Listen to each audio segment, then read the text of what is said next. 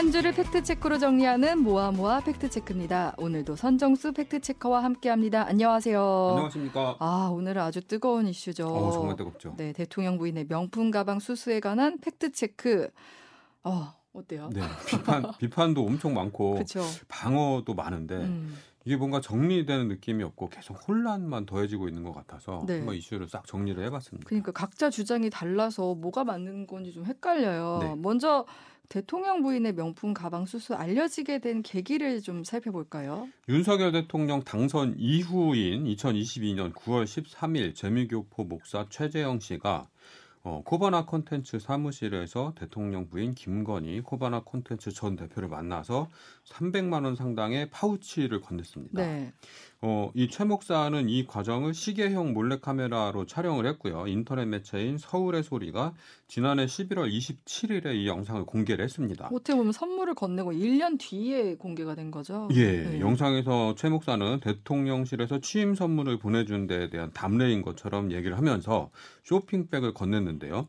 어, 김 전 대표는 아유 이렇게 비싼 거 사오지 마세요라고 하면서 사양하는 듯한 모습을 보입니다. 네. 근데 이 서울의 소리에 따르면 파우치가 반환되는 일은 없었다고 합니다.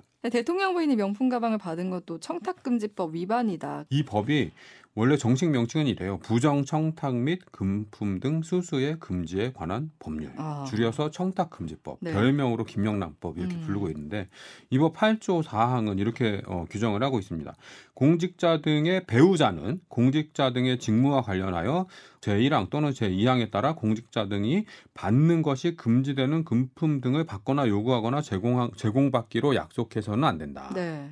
그리고 이걸 어길 경우에는 명목에 관계없이 동일 동일인으로부터 1회에 100만 원, 회계 연도에 300만 원을 초과하는 금품을 받거나 요구 또는 약속해서는 안 된다. 이렇게 돼 있고 어, 처벌 네. 처벌 규정도 있습니다. 첫 파우치는 아까 300만 원이라고 예, 했죠. 예. 네. 그러니까 이- 이거 한 방에 300만 원인 거죠. 음.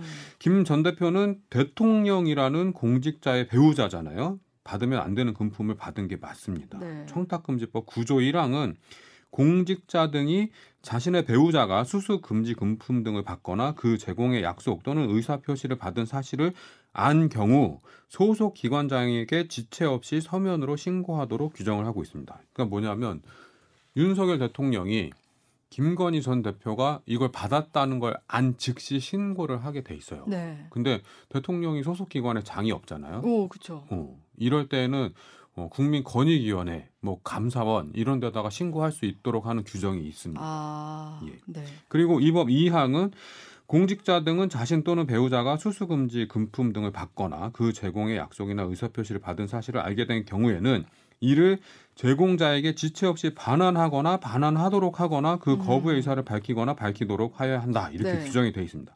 법대로 했다면 김 전 대표가 받은 걸 알았을 그 당시에 그때에 대통령이 김 전 대표한테 어 그거 돌려줘라고 해서 돌려주도록 하게 만들어야 된다. 음. 이런 내용을 담고 있는 거죠.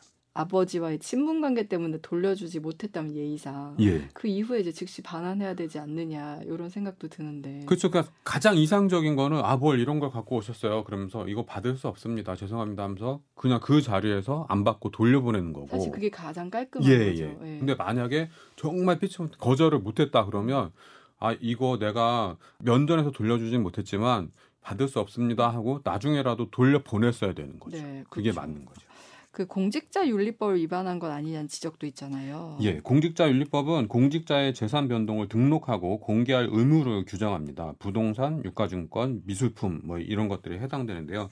비싼 가방에 대해서는 등록할 의무를 부여하지 않고 있습니다. 아, 그래서 공직자 재산 공개 뭐 매번 나오잖아요. 네. 여기 보면 명품 뭐 이런 항목이 없습니다. 음. 왜냐하면 법에 규정이 안 돼 있으니까요. 네네. 비싼 가방을 받았다고 등록하지 않더라도 그리고 재산 공개에 포함되지 않더라도 공직자 윤리법 위반은 아니라는 뜻입니다. 음, 근데 네네. 이법 15조는 선물 신고 의무를 규정을 하고 있어요. 네. 공무원 또는 공직 유관 단체의 임직원은 외국으로부터 선물을 받거나 그 직무와 관련하여 외국인에게 선물을 받으면 지체 없이 소속 기관 단체의 장에게 신고하고 그 선물을 인도해야 한다. 음. 이들의 가족이 외국으로부터 선물을 받거나 그 공무원이나 공직 유관 단체 임직원의 직무와 관련해서 외국인에게 선물을 받은 경우에도 또한 같다. 이런 네. 내용인데 어, 파우치를 준 사람이 재미교포 미국인이잖아요. 네네.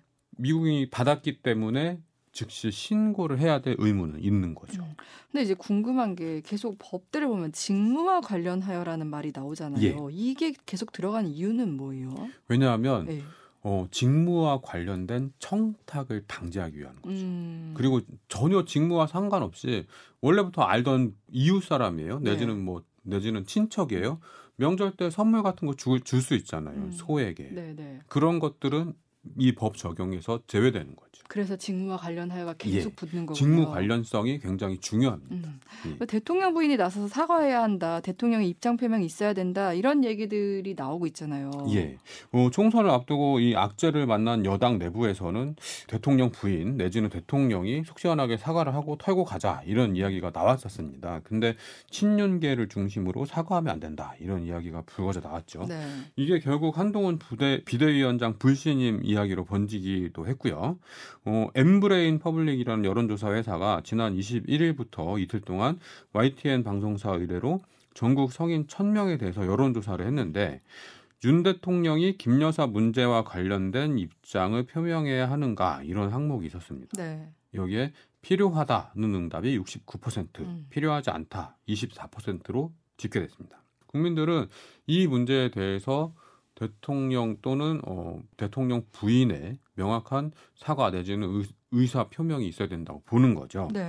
근데 이미 이김전 대표는 윤 대통령 대선 후보 시절에 학력 사칭, 경력 경력 사칭 이런 문제들이 불거지면서 한 차례 대국민 사과를 한 적이 있습니다. 음. 어쨌든 윤석열 대통령이 지금 입장 표명을 하는 방식이나 이런 거에 대해서는 지금 고민하고 있다고 하는데 근데 여기서도 뭐 이런 얘기가 나올 거다라는 예상이 나오는 게 대통령 부인이 함정 취재에 걸려든 피해자라는 걸 좀 강조할 것이다 이런 예측이 나오곤 있거든요. 예. 이 주장이 좀 여건 중심으로 나오고 있잖아요. 예, 보수 진영에서는 이 서울의 소리가 꾸며낸 일이고 김 전 대표는 피해자다 이런 논리를 펼치고 있는데, 그러니까 뭐 한마디로 요약을 하자면 정치 공작에 걸려서 희생된 건데 무슨 사과가 필요한 거냐? 공작을 벌인 놈들이 나쁜 놈이지 이런 주장입니다.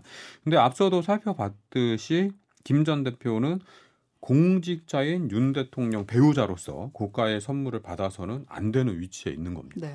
어, 법조계에서는 뭐 독수독과 이런 뭐 이런 이런 게 있긴 한데요. 뭐냐면 위법한 절차로 입수한 증거는 배제한다. 음. 이런 내용입니다. 네. 일각에서는 뭐 이걸 예로 들어서 서울의 소리가 몰카라는 위법한 절차를 동원해서 사건을 이끌어낸 것이므로 네. 김전 대표에게는 잘못이 없다. 이렇게 음. 주장을 하고 있는데 네. 뭐 여기에 대해서 검사 출신인 기, 국민의힘 김웅 의원이 이렇게 얘기를 합니다. 몰카가 문제고 오히려 몰카 피해, 피해자라고 한다. 그러면 뇌물 주는 사람이 몰래 촬영을 해 놓으면 뇌물 받은 사람은 몰카 피해자이기 때문에 처벌을 못 하느냐? 세상에 그런 나라, 그런 검사는 없다. 아. 마치 몰카를 가지고 문제를 다 해결할 수 있을 거라고 생각하는 것 자체는 국민을 너무 우습게 보는 것이다. 이렇게 국민의힘 내부에서도 반발이 나오고 있습니다. 네. 어, 참고로 공직자의 배우자에게 고가의 선물을 준 행위, 준 행위, 예, 네. 받는 거 말고요. 네. 이준 행위도 청탁금지법 위반입니다. 음. 청탁금지법 8조 5항은 누구든지 공직자 등에게 또는 그 공직자 등의 배우자에게 수수 금지 금품 등을 제공하거나 제공의 제공의 약속 또는 의사 표시를 해서는 안 된다 이렇게 정하고요. 네. 3년 이하의 징역 또는 3천만 원 이하 벌금에 처하도록 규정하고 있습니다. 이 서울의 소리가 아무리 취재 목적으로 이런 일을 기획하고 실행을 했다고 하더라도 명품 가방을 공직자의 아내에게 준 그 최 목사라는 분도 네. 처벌 대상이 된다는 음... 얘기죠. 처벌 대상이 되는데 어떻게 이렇게 당당하게 더 그죠. 얘기를 하죠. 예. 김영삼 대통령도 에르메스 핸드백을 받은 적이 있다. 뭐가 문제냐 이런 얘기도 있어요. 예, 이 행정안전부 대통령 기록관 홈페이지에는 역대 대통령이 받아서 국고에 기속된 대통령 선물이 쭉 공개가 돼 있습니다. 네. 김영삼 대통령이 받은 에르메스 핸드백과 김대중 대통령이 받은 에르메스 나무 소반, 오. 밥상 같은 거 있잖아요. 네. 소반, 쟁반 이런 게 눈길을 끌고 있는데요. 김영삼 대통령은 1996년 9월 2일부터 16일까지 중남미 5개국을 순방을 했고요. 아르헨티나 카를로스 사울 메넴 대통령과 정상회담을 가진 뒤에 이 핸드백을 받았다. 이렇게 기록이 되어 있습니다. 어, 그리고 김대중 대통령 부부는 2000년 3월 6일부터 8일까지 프랑스를 국빈 방문했는데 파리 엘리제 궁에서 열린 시라크 대통령 내외 주최 국빈 만찬에 참석했을 때 받은 선물이다 이렇게 기록이 돼 있습니다. 그러니까 이것들은 대통령 직무 수행과 관련된 선물로 그러네요. 외국으로부터 받은 외교 일정을 기념하는 그런 보존 가치가 있는 선물인 어, 거죠. 네네. 그런데 어, 김전 대표가 받은 디올 파우치는 음. 서초동 코바나 콘텐츠 사무실에서 재미교포 목사에게 받았다. 음. 이렇게 기록이 될 텐데 이게 국가적 보존 가치가 있는 걸까요? 어, 사실 앞서 이제 여러 법들을 나열하면서 어, 그 문제를 지적했을 때는 와닿지가 않았는데 마지막에 서초동 코바나 콘텐츠 사무실에서 재미교포 목사에게 받았다 이게 기록된다고 하니까 예. 어 이건 좀 말이 안 되는데 이렇게 예. 되네요. 그러니까 네. 이게 뭐 대통령 기록물하고는 크게 상관이 없는 거죠. 네. 예. 그 최근 뭐 앞서 그 선정수 팩트체커도 얘기했지만 여론조사에서 유권자 10명 중 7명이 김건희 여사 명품 가방 수수 의혹과 관련해 대통령 입장 표명을 해야 된다 이렇게 말을 했잖아요. 네. 결국 답은 여론에 있지 않을까 이런 생각이 들어요. 그렇습니다. 그냥 상식적으로 생각해 보고 뭐 판단해 보면 몰카 음, 분명히 뭐 정상적인 건 아니고 잘못한 거지만 뭐그 책임 있는 자리에 있는 분이 덜컥 그걸 받았다는 것 자체는 분명히 잘못된 거죠. 그리고 잘못을 했으면 입장 표명을 해야죠. 네. 네. 지금까지 선정수 팩트체커였습니다. 고맙습니다. 고맙습니다.